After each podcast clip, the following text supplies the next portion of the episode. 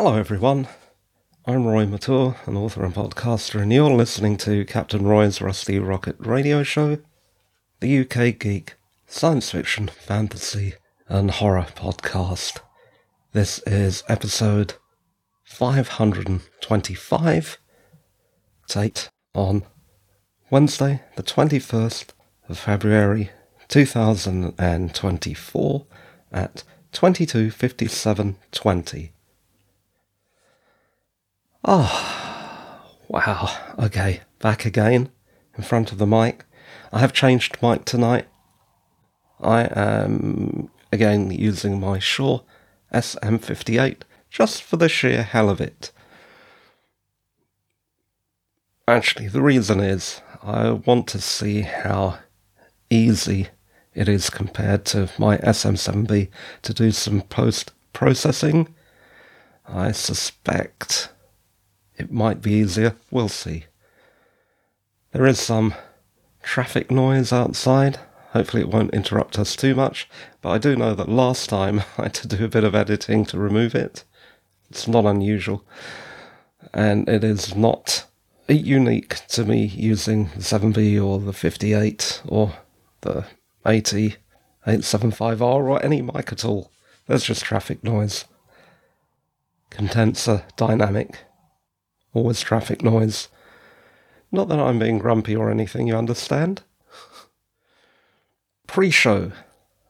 Let us address my multiversal malaise. Herr Figor Gestalt and I have piloted the Vimana to my Tower of Wizardry for a pit stop. Probably needs a little maintenance.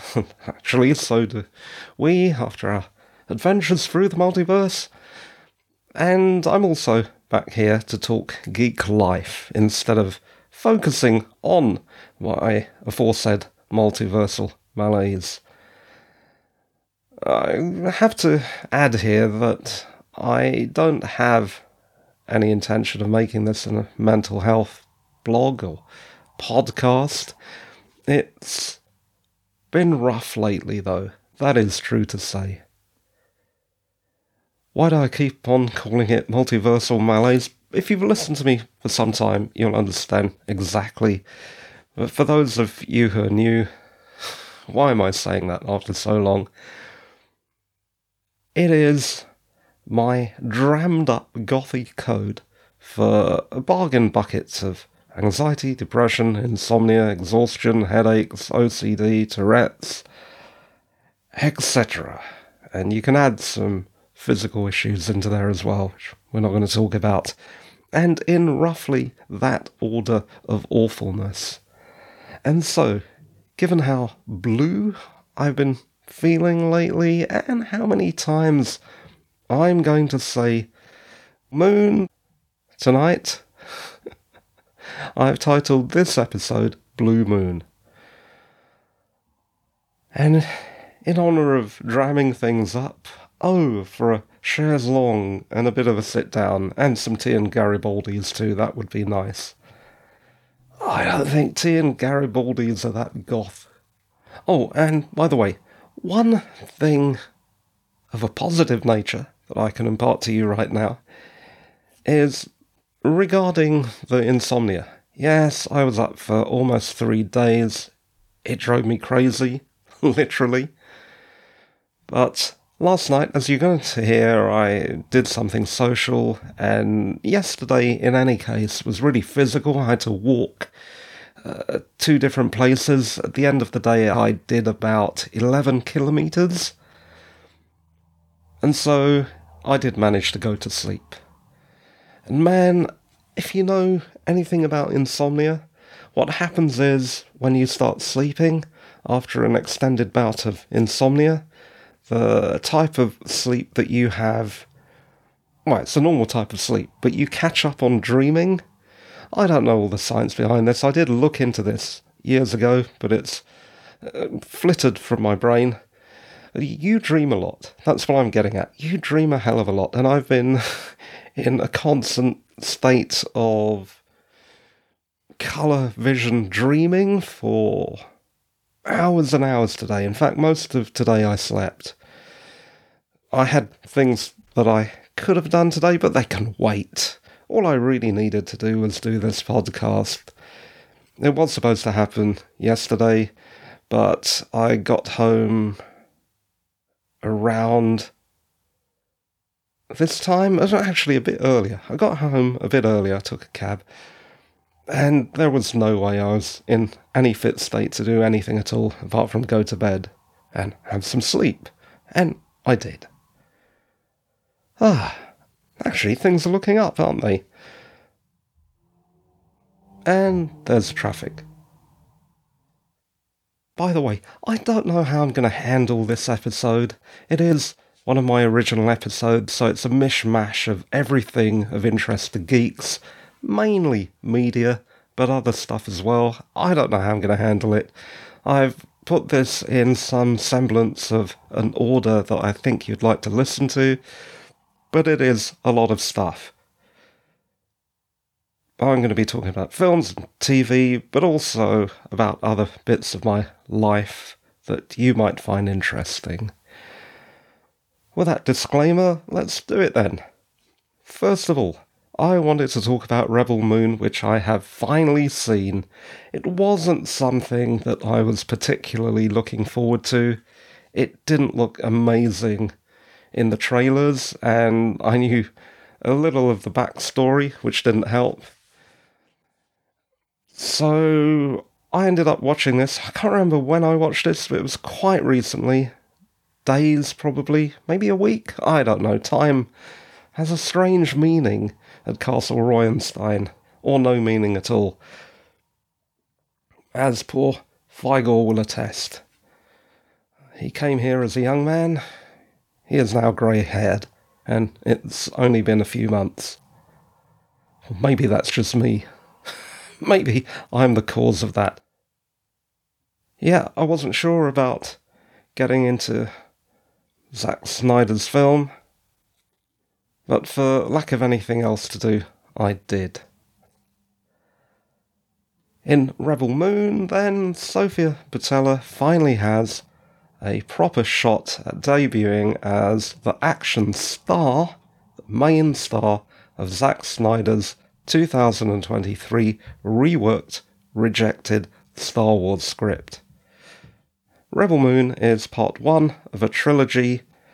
This episode of the trilogy is called A Child of Fire. Uh, doesn't that sound familiar? Is that something to do with the Hunger Games? that sounds very familiar. In this story, we follow the path of the adopted daughter of an evil emperor rebelling against his empire after the village that sheltered her is invaded by one of his brutal, maniacal admirals. Sorry, my voice is going there a bit. This is our universe in the far future. The evil emperor is the evil emperor of Earth so we are tied to at least a little of reality, not quite Star Wars. At the same time, as you're about to hear, it is very, very Star Wars and other things. So that's the basic setup. This rebellious daughter of the Empire decides to help her village by assembling a group of mercenaries. Yes, this is absolutely the Magnificent Seven in space. In the same way that Battle Beyond the Stars was as well, although without the delightful camp of Battle Beyond the Stars. I mean, there are moments like the Admiral's um, strange toy slash tentacular girlfriend and all this universe, this world building, or the look of it anyway, is very reminiscent of a Warhammer style Nazi chic, at least from the bad guys.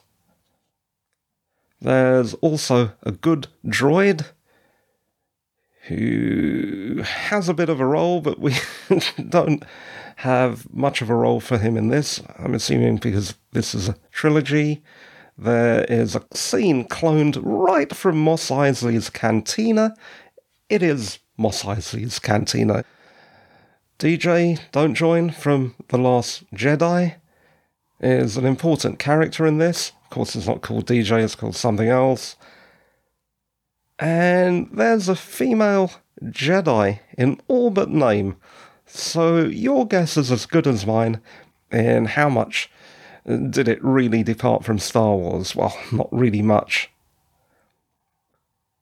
The combat scenes featuring a variety of brutal bludgeons, blades, and blasters is absurdly bloodless. Oh, I love alliteration. To attain again, one supposes, I don't know for sure, but I'm guessing, pretty positively guessing, I'm sure I'm right in this, that was done to get a PG 13 certification. It is a bit stupid. Rebel Moon had possibilities, but really they should have gone for an R rating. They should have done some more rewriting after it was rejected as a Star Wars script. On the whole, though, sadly, Sofia Boutella's action headliner was thrown away on this big mess of a movie. I almost didn't review this, not because it was so bad, no, it's science fiction, fantasy, and horror. It's something that I've watched, so why wouldn't I review it? The reason I wasn't going to review it was none of those. It was that I'd forgotten about it. It was that memorable. The moment I'd finished watching it, I forgot about it. I forgot I'd seen a movie. How ridiculous. And that's the first of our moon theme movies today. Next, Moonfall. Yeah, that is familiar.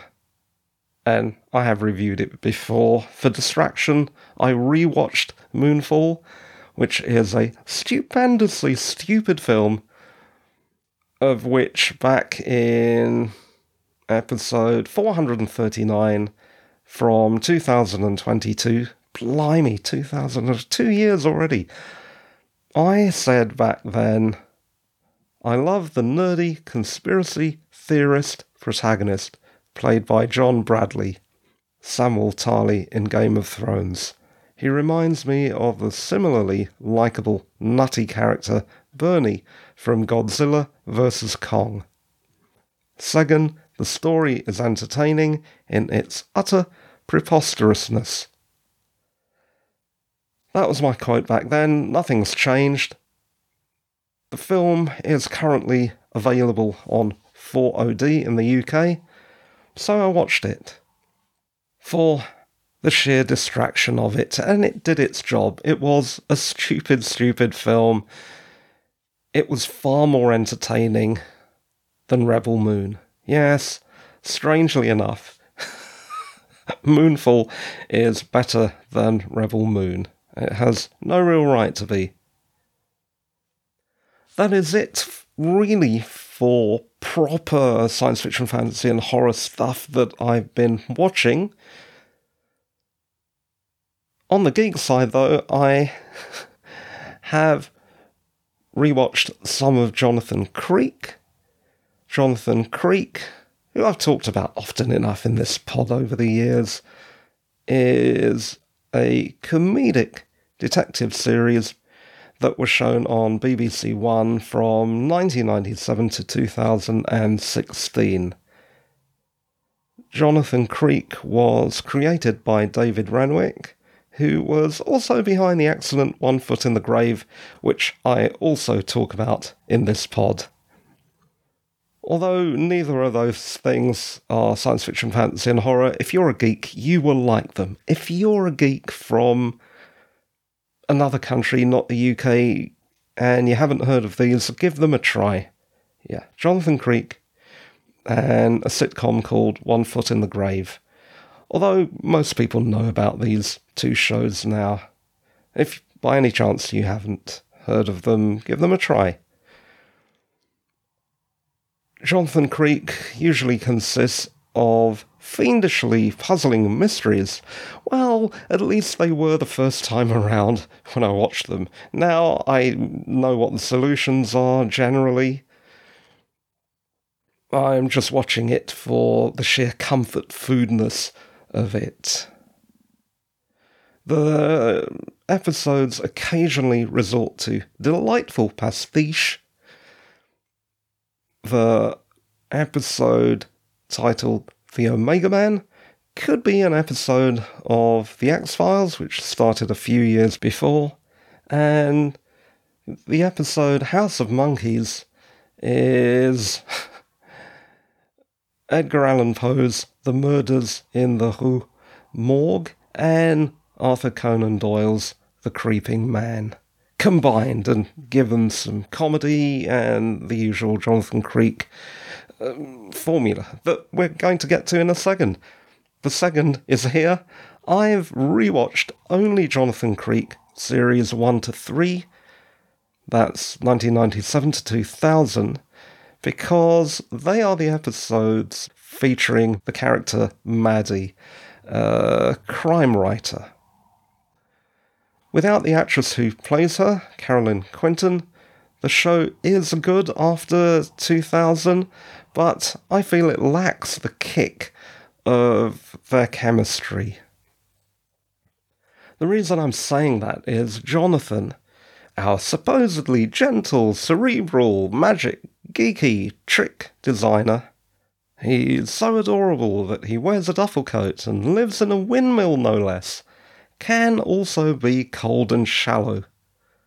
So Maddie's manipulative, borderline sociopathic tendencies are a good match. For example, in the episode Black Canary, one of the best ones, it's a feature length episode starring Rick Mayall. It's my favourite episode.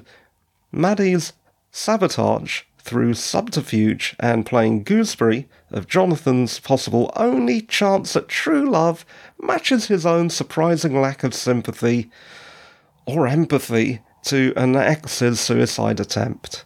Yeah, she messes it up between the two of them, but he shrugs off the fact that she just tried to hang herself. So, when you look into this, Jonathan Creek isn't one of those all sweetness and light mm, shows. And then later on, when he has different companions in the adventures, they're also good, but yeah, some of the spice is gone.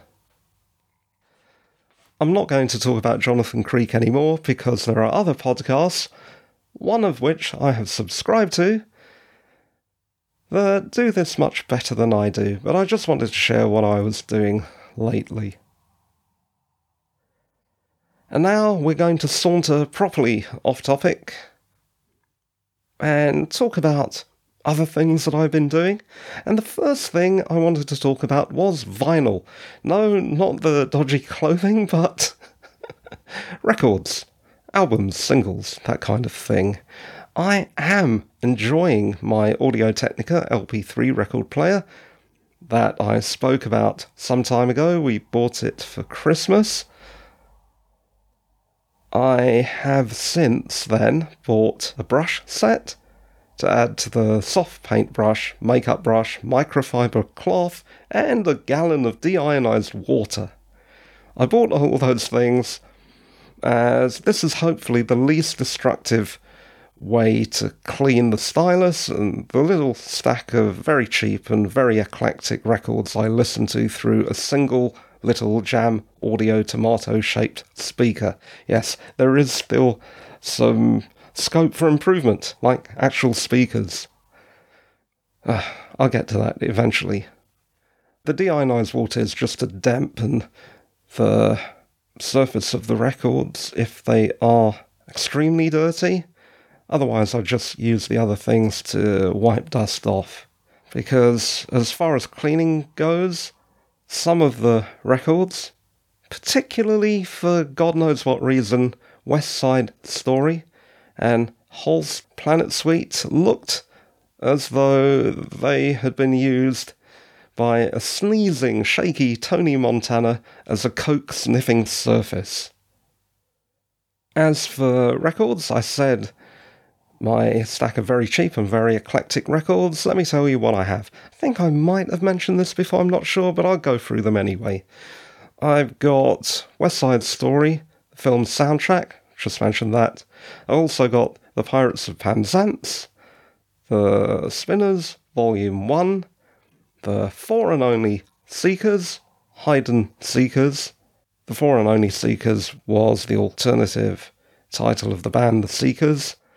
I have, again, aforementioned Holst the Planets by the Los Angeles Philharmonic, the inimitable George Formby. Look, I'm a banjolealist, so of course I've got that. I've also got the My Fair Lady soundtrack and Elvis Presley's Greatest Hits, which is a box set of multiple LPs. Yeah, very camp, very musical theatre.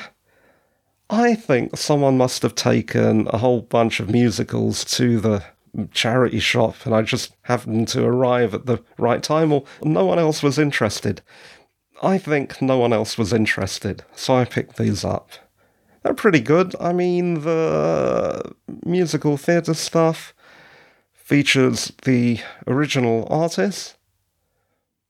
West Side Story had Natalie Wood, for example.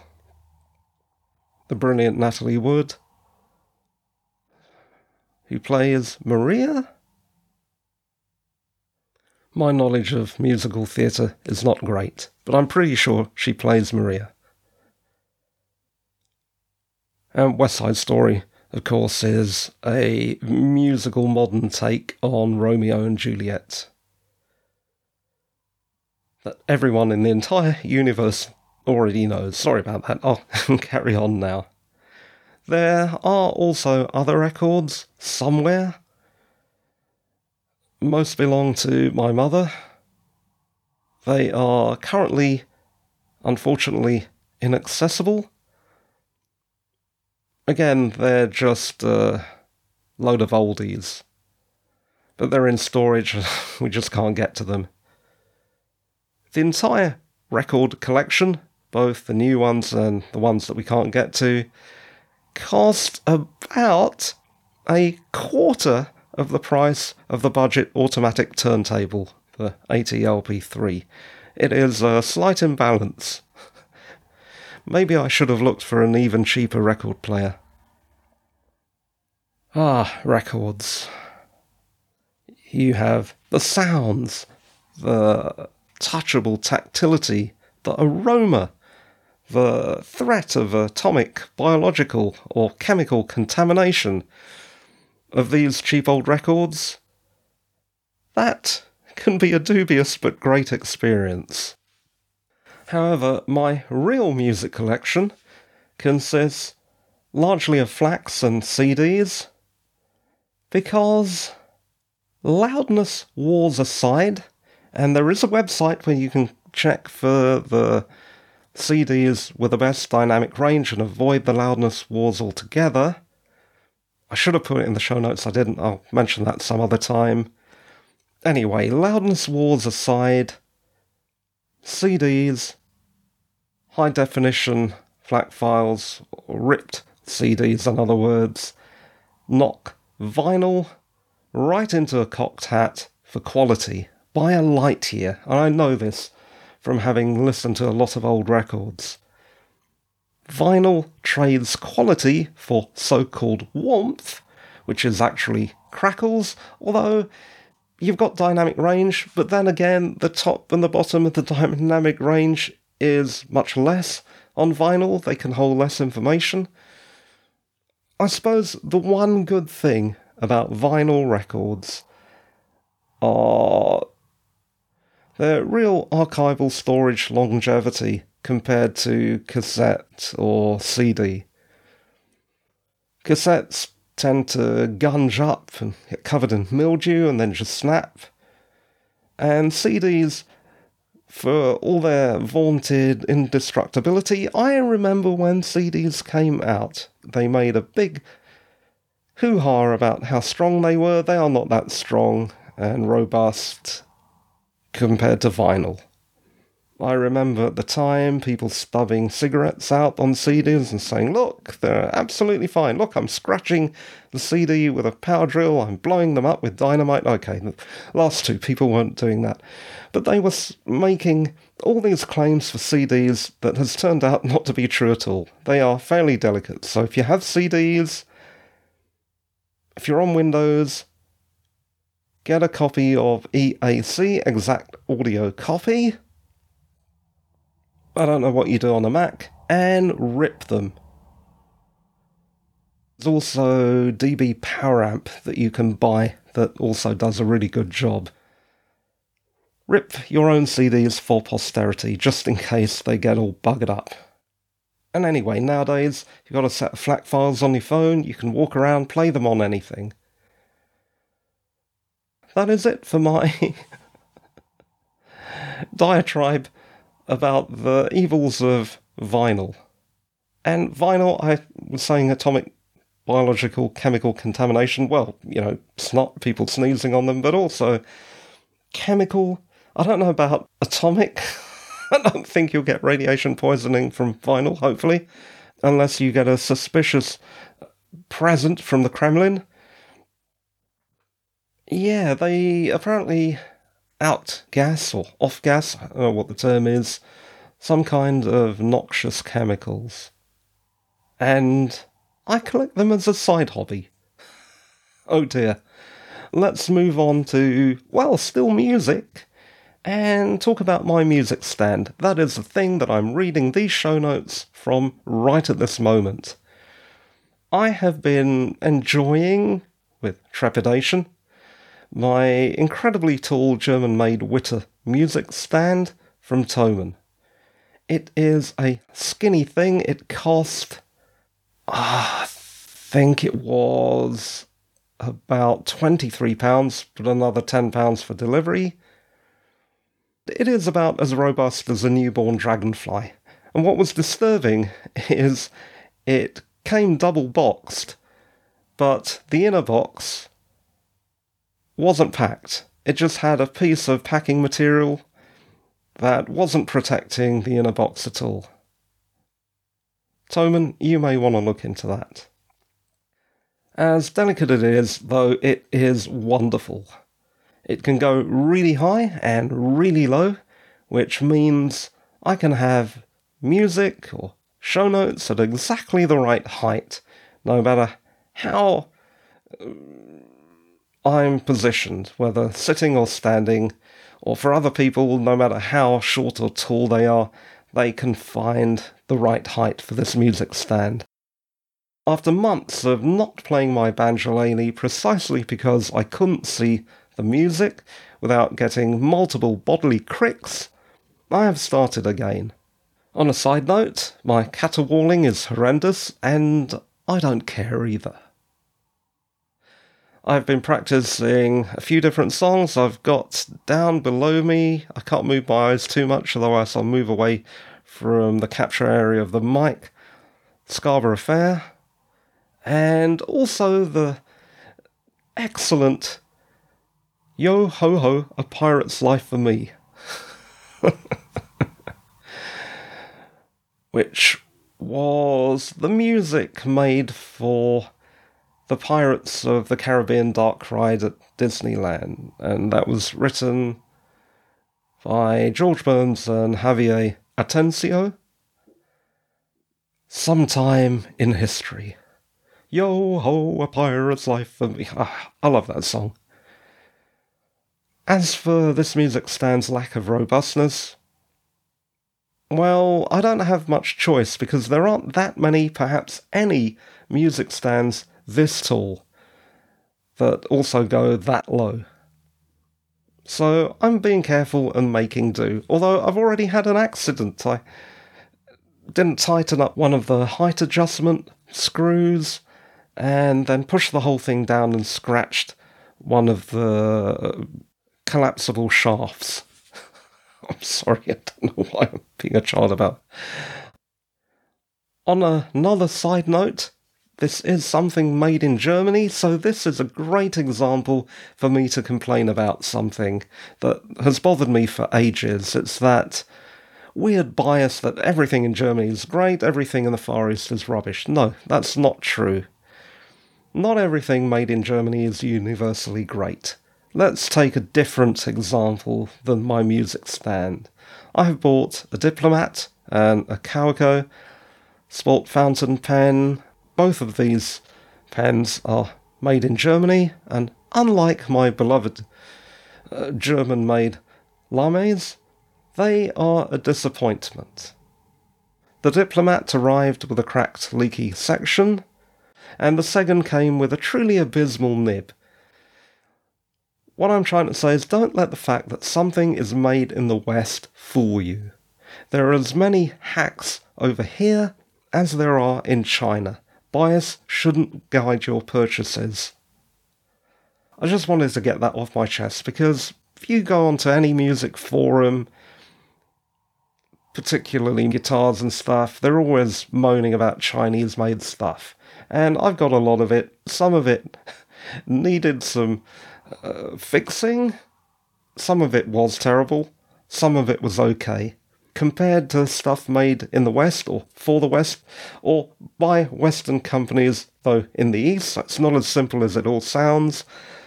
I don't think there's that much difference. Anyway, isn't there this amazingly custom guitar company based in India? Can't remember the name of them.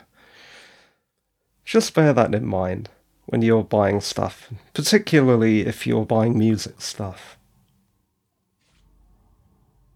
Oh, I've got to stop for a moment. Traffic or train disturbance or I don't know. The evil emperor's created a portal in the sky, and his spaceships are coming through to invade our city. God knows why he'd want to do that. All right, let us move on to the next topic. Let us talk some geek life. Singles Club. Last night, and that's part of the reason that I didn't tape last night, because I was so tired. I did some non online analog social mixing at a local singles club that I visited a couple of times before the pandemic, and then there was a big gap, and then I came back. In fact, it's been so long they decided to treat me as a, new guest, and I didn't have to pay entrance.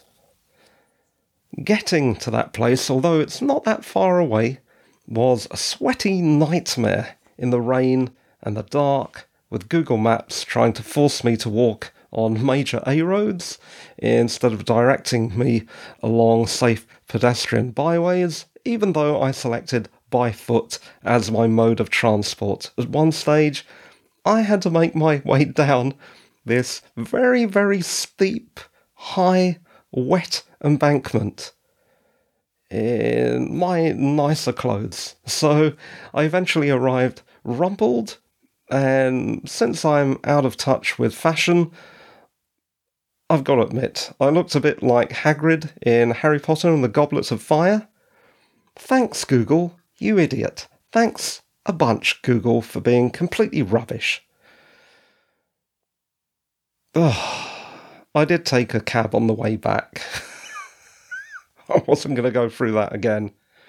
Why did I walk there? Well, it's only 20 minutes away, and there's always a thought that if you don't take your car, although I couldn't, my car wasn't yet insured, but I'm jumping ahead, you can have a drink. When I got there, I didn't have a drink, but at least I had that option. Had I wanted to contend with hangovers I seem to get at my age. I seem to get more hangover than I do inebriation. So it takes more to get drunk. You're drunk for a shorter period, and then your hangovers are horrendous. So there's a bit of a disincentive to drink, which may be good or bad, depending on how you look at it. But back to the event. It was friendly, I had an opportunity to talk to actual human people, and even if I didn't talk, people did talk to me, so I could come out of my shell a bit. I was also handed a newsletter of future events. Also, when I had to take that cab back, the bar staff were really nice. When they heard I was going to take a cab, apparently they're on speed dial to the cab firm that I was going to use anyway, so it didn't cost me any more. And I didn't even have to go out to wait for the cab, I could wait inside, and they said they would tell me when the cab was here. This little light flashes on their machine thingy. It all worked out. Whether this is a viable avenue for finding one's paramour, I have no idea, but it gets me out of the wizarding tower, and that's what's important, and it also gives her Figor Gestalt a break from my madness. Ah, oh, dating. How often have we talked about that on this podcast? So many times. Do you remember that time I had nine dating apps on the go and they were all completely useless? Ah. We'll see what happens. Let's move on from the singles club to car. We finally got one. Hurrah! We finally got a car. We have finally got wheels. The process of getting the car, though, was not the best, with our time wasted by talk of useless add ons, which I specifically requested that they don't do, while not giving us useful information such as the actual specifications of the second hand car that we were buying. Yes, second hand. We didn't buy a new car. We've never bought. We bought one new. Well, I'd say we. My mum has had one new car. In the nineties, she had a base Nissan Micra, you know, the new shape made up north in England. She loved that car, but she had to leave it behind in Mauritius. But the good thing is, it found a new owner and it's still being used. So not scrapped, not like the poor old Millennium Falcon. Back to those specs that I didn't get, so I wasn't quite sure what kind of car I was getting. In the end, I had to go on Parker's to find them. It was a complete faff, to say the least. And not only that, even buying the thing was a bit of a faff. The online paperless sales system that they have didn't work. Ah, and some of the paperwork didn't arrive with the car. What really bugged me about this whole process is that we bought from a major dealer. We did not buy from Arthur Daley. This was a great big dealership, multi million pound concern, and they couldn't get this right. I'm not saying that people didn't try their best, the salesman did try his best to help us out. It was just chaos and mayhem. And we did a bad thing. When we went to this garage to see what they had for sale, what we usually do with expensive purchases is never do on the spot stuff. Take the number plate down, take some pictures, ask for some information, go home, think about it, come back. We did not do that. We started the ball rolling right there and then. We are lucky it didn't go even worse than it did. Because a lot of the research we did was after the fact. Ah. In fact, I still don't have some of the paperwork, but that's coming, and I've managed to download Uh, the past MOTs as well, and we finally found the service history tucked into the glove compartment on some printouts. It shouldn't be like that. But back to the car, at least we have one. It was predictably, like all cars are now, second-hand or new, far too expensive, and will cost far too much to insure. And insurance prices have also gone up this year, so guess how many fingers I'm holding up insurance companies. And when I went online to get quotes, if I was given the choice that if I had a black box installed to spy on my driving style, I would save a grand total of 20 quid. No thanks. However, all this moaning aside, if our old car was the battered Millennium Falcon, the new one is Darth Vader's experimental TIE fighter. It is sleek and stupidly fast. I'm not going to say any more because I give away too much in this podcast. I don't want to tell you what car I'm driving and exactly where I live because it's a massive security lapse and I'm being a bit more careful nowadays. Be careful what you share on your podcast, on your YouTube channel, on social media. I think people are careful. I think I'm not careful, and I'm changing that. Oh, but tomorrow I still have to look forward to ensuring this. I've got a busy day tomorrow. Remember, I was telling you about the National Health Dentist that I no longer have because they kicked me off their books? National Health patients don't make enough money. Well, anyway, I was doing something else the other day. I came across a dentist. I went in and asked and said, Well, we've got a subsidiary office that's still taking patients. So tomorrow, along with everything else, I've got the dentist to look forward to. I mean, I'm glad that I found a dentist that will do National Health Service work for the time being. the receptionist said, Take it while you can because it won't be long before there will be no NHS accessible dentists. Ah. No one looks forward to the dentist, least of all me. Oh, and you've heard me complain about going to the. I'm going into the spiral. I don't want to talk about it. Let's distract ourselves with the last item of the episode. I said that with a great big build up. Should have been a drum roll as if it's something amazing, but it isn't. This is more meta than anything, so if you're a podcaster, maybe this will be of use. Podcast RSS feed diet. Again, I've tried to speed up my increasingly large RSS XML feed file. It is already slimmed down. I slimmed it down even further. What I did was tested removing the GUID, Global Universal Identifier, I don't know what it means, but that gives you the gist of what it does. The GUID.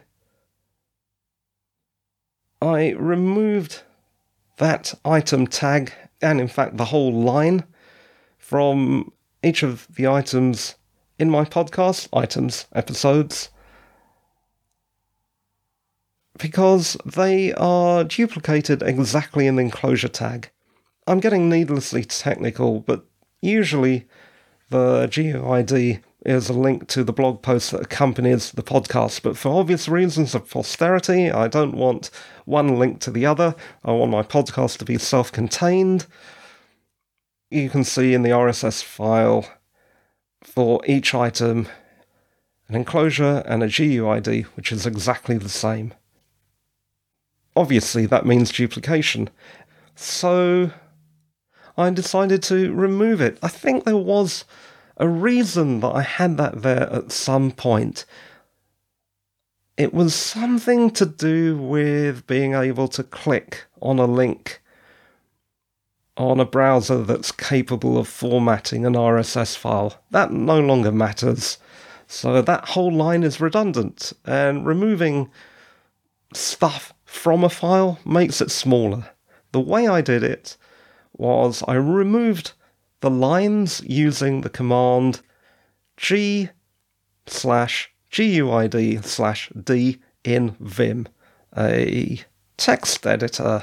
And we're not going to get into that because it will be far too complicated to talk about right now. The reason I use this cult text editor that I've used for at least 20 years is that my usual text editor, Notepad 2, would leave behind a blank line. Yes, I could have gone through this thing manually, but instead I spent about 10 times the time it would have taken me to go through the file manually, trying to work out how to get the command right. I used to know all this stuff, but you know, things pop in and out of your brain as you need them, and then when you don't need them, they float away.